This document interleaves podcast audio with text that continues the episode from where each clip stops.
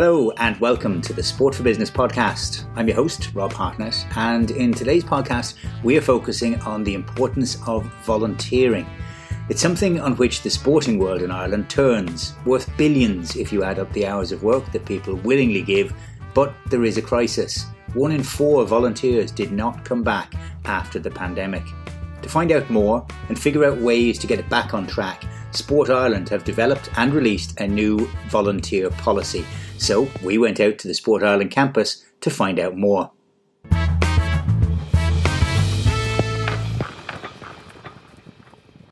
So we're out here again on the Sport Ireland campus, delighted to be joined by Louise Burke, the Participation Director of Sport Ireland. And the conversation today is about volunteering. It is an area in Ireland that we always prided ourselves on, that at every street corner, in every parish, in every club, there was never really any shortage of volunteers, that people were always willing to put their hands up. And then COVID hit, and the numbers of those that are volunteering in sport now are substantially less. You're very welcome back to the Sport for Business podcast, Louise. Give me a sense as to the reality of that kind of bleaker picture that I've just painted. Uh, thanks for having me, Rob. It's a really important topic that we're here to discuss today. Um, so uh, through the process of developing the new Sport Ireland Volunteer and Sports, Volunteer and Sports Strategy, we've really been focusing on understanding why people are still volunteering and why they haven't come back. Unfortunately, the bleakness is that one in four have yet to return after the COVID uh, pandemic.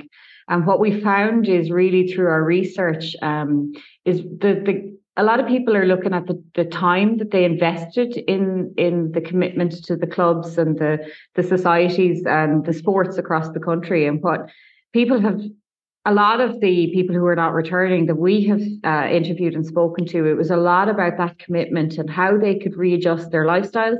I suppose they got used to not giving as much time when they were when we were all locked down at home, and they've found other things to keep them happier. Our I S M, our Irish Sports Monitor, tells us that people are moving into a lot more personal exercise as well. So I suppose the priorities have changed.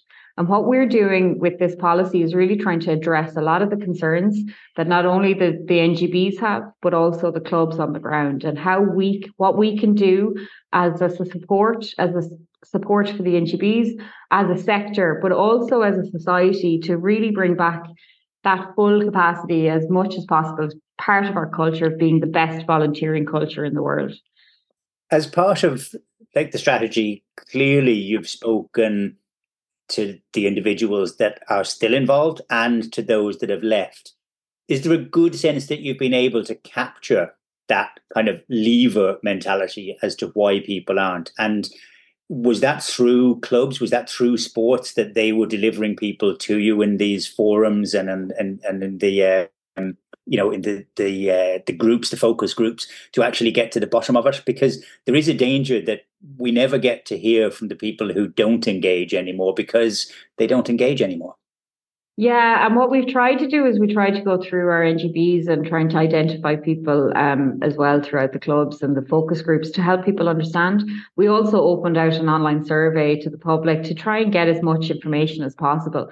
It's it's a really difficult one, as you say. Once they stop engaging, they stop engaging. So we we tried to come at it from different angles.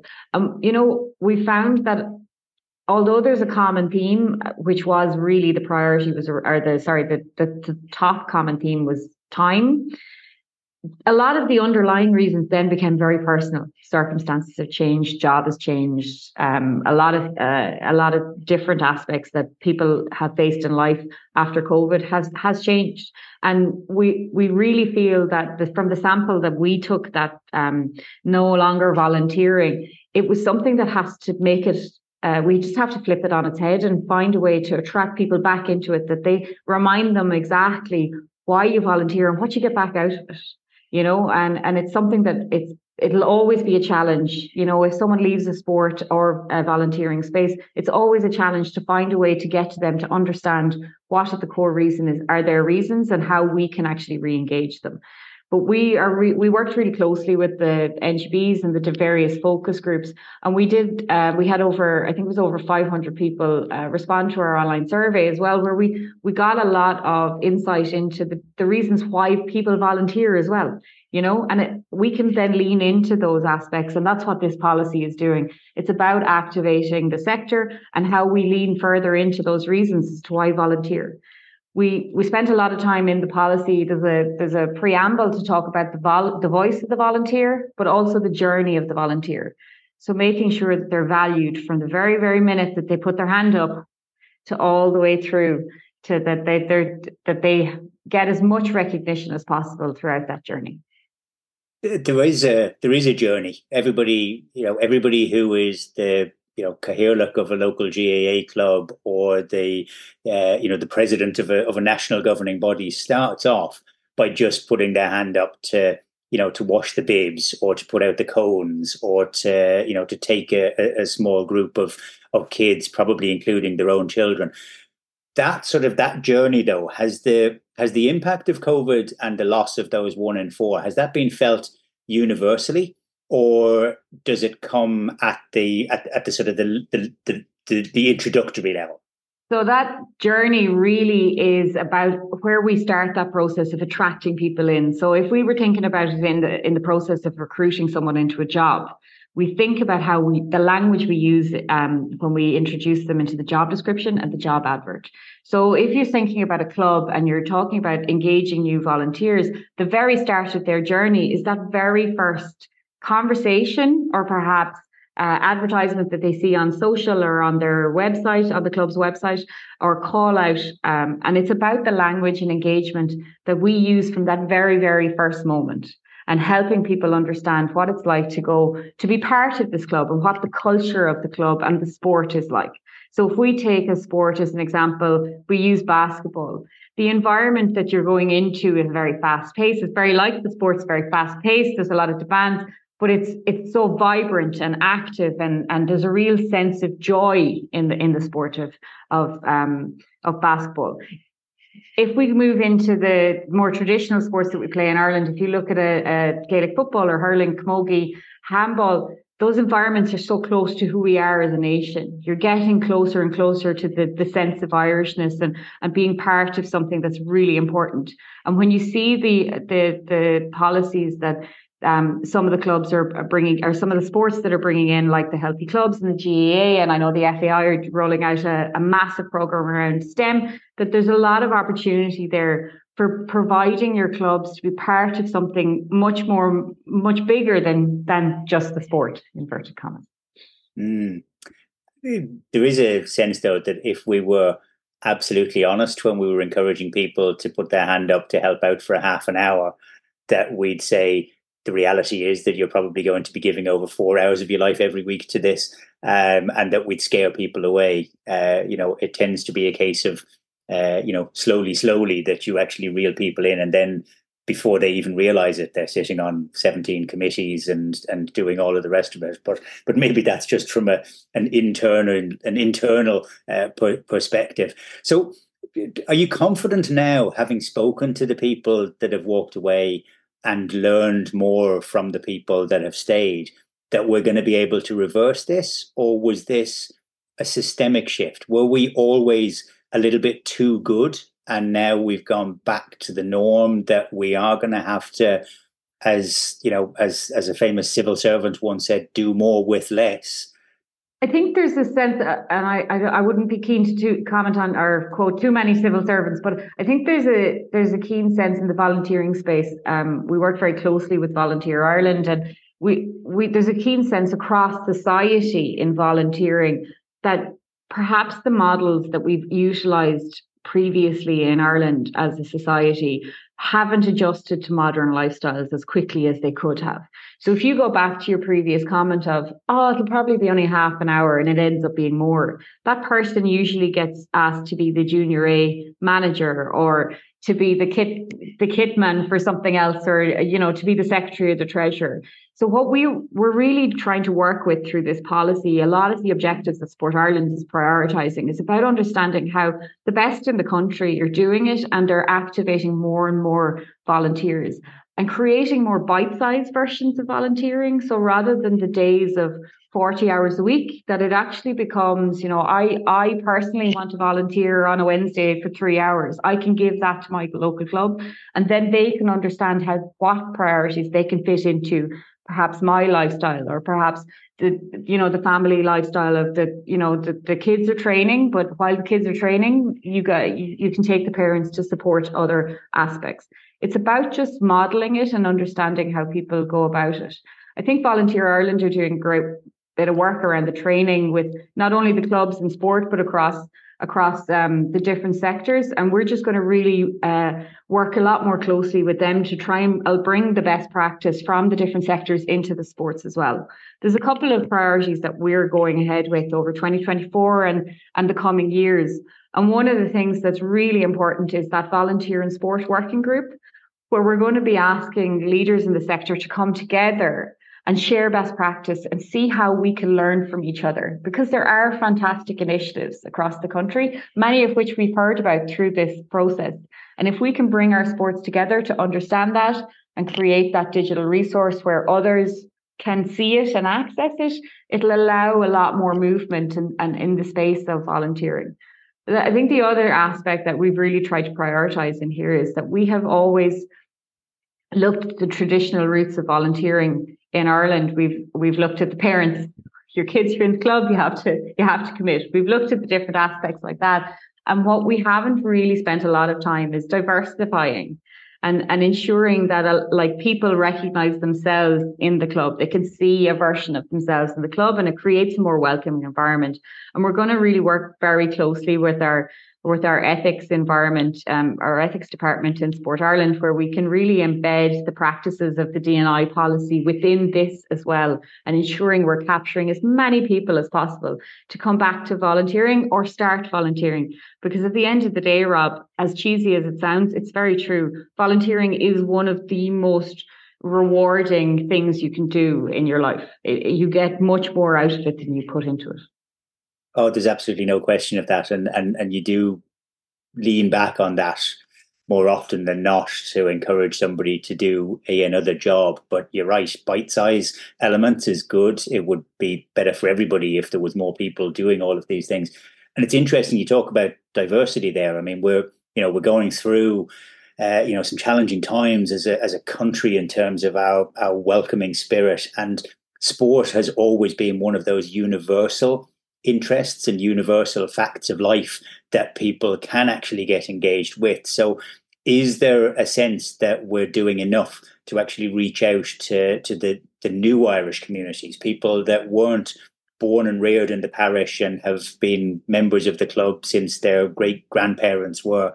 Are we doing enough to actually open up sport so that people who might well have been contributing to their own individual clubs and sport back in the in, in the country from which they came, can do so again now in their new home? I think it's it's very important to recognise that at this moment in time, the clubs specifically, the N G Bs also, are doing everything they can within the resource that they have. I think at the moment, because of the reduction in volunteers, that yes, they all know that they have to create a more welcoming environment to get more people in. Um, part of what we're trying to do here is put that resource in. And it's going to be a little bit of a challenge for sure. I suppose to answer your question directly, we're probably not doing enough. We're doing the best we can at the moment, but we're really hoping that this policy sets out the ambition of what we want it to look like and where we want it to go. So there will be this circular motion within um, the volunteering space, that people feel valued, there's a diversification of the base, that they get recognised, um, that we work with the Federation around our awards and make sure that they, they, they, they're being promoted and ensuring that their people are being recognised for what they're doing, and also looking at how they can learn valuable life skills throughout volunteering, so potentially putting them through as many courses and and working with the Sport Ireland, um, the learning and development team, to ensure that we can provide as much uh, with us as well. It's a really complex environment. I think that um, Ireland as a society is definitely slightly changing, but I think our sporting sector, as you mentioned, has always been about opening the doors and being welcoming. And I think it's go, always going to be something that we're constantly striving to, to progress. One of the key um, priorities that Sport Ireland has set out in this policy is that we're looking to resource professional roles across the sector that will very specifically focus on that volunteer journey, that we want to work with N G Bs and we want to work with um, uh, the clubs as well through our N G Bs to support how that happens. And I think that the, our local sports partnerships, uh, I'd like to say that I'm the, the biggest champion of our local sports partnerships. They have a part to play in this journey as well.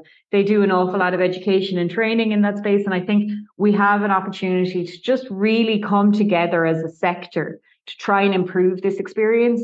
I, it's not going to be easy, but I, I, I really feel like that people want to do this, and it, it really will help. It'll definitely aid the changes in society that we're we're experiencing at the moment.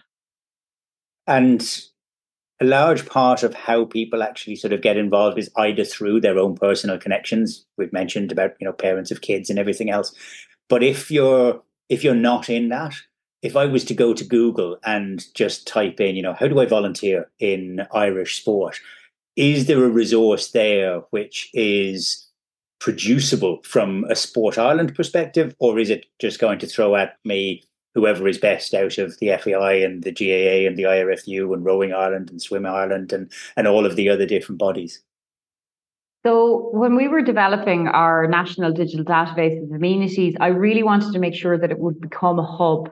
GetIrelandActive would become a hub of, of resource for people, not only how to get active, where to get active, what kind of flavor of activity they want to engage in, be it sport or trails or um, anything across the country. One of the things that I really wanted to engage with was the volunteer aspect, and it would help people engaged in sport in a different uh, from a different angle.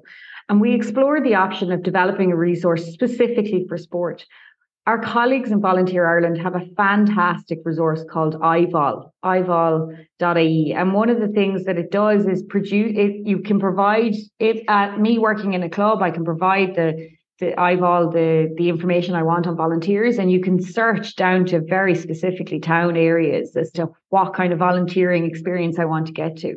And we, after a lot of conversations back and forth with our colleagues in Volunteer Ireland, we, we really just embrace the idea of just linking the two together. So you can go directly to iVol, or you can go to get Ireland Active dot i e, and it connects you into that space. What we are trying to do is encourage the sports and the clubs to pr- put as many of their volunteering um, opportunities up on that system, and it'll help you gain a, a different audience. We're also going to be looking at us through this policy. We're going to look at how we um, make it more enjoyable and attractive and, and, and, and engage people in the volunteer experience. That's going to be a big part of what we're going to be doing over the next twelve, eighteen, twenty-one, twenty-four months and beyond.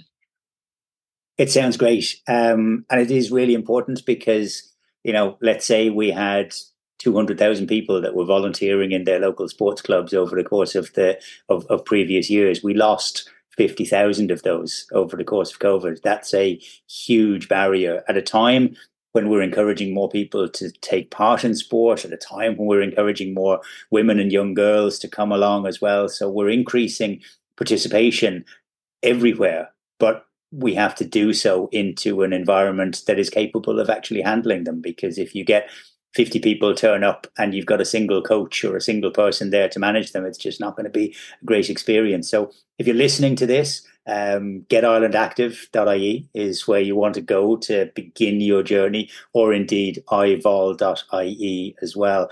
Um, we'll have more on the policy up on the Sport for Business website over the course of the next couple of days as well. And of course, the, uh, the Federation of Irish Sport have got their Volunteer in Sport Awards, which are coming up soon as well. But um, but the, the the meat and drink behind all of those nice nights out is the kind of work that you've been doing over the last few months in terms of preparing this policy. So uh, thank you for that. And thank you for your time today, Louise Burke. Thanks very much, Rob. Great to be here.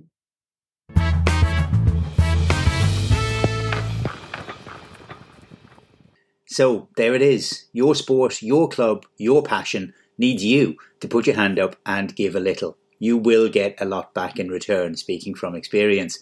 Find out more about what we do day in, day out at sport for business dot com. You can subscribe to the Sport for Business podcast, which drops every Tuesday and Thursday across a wide range of sporting areas on Spotify, Apple Podcasts, or wherever you get your podcasts from.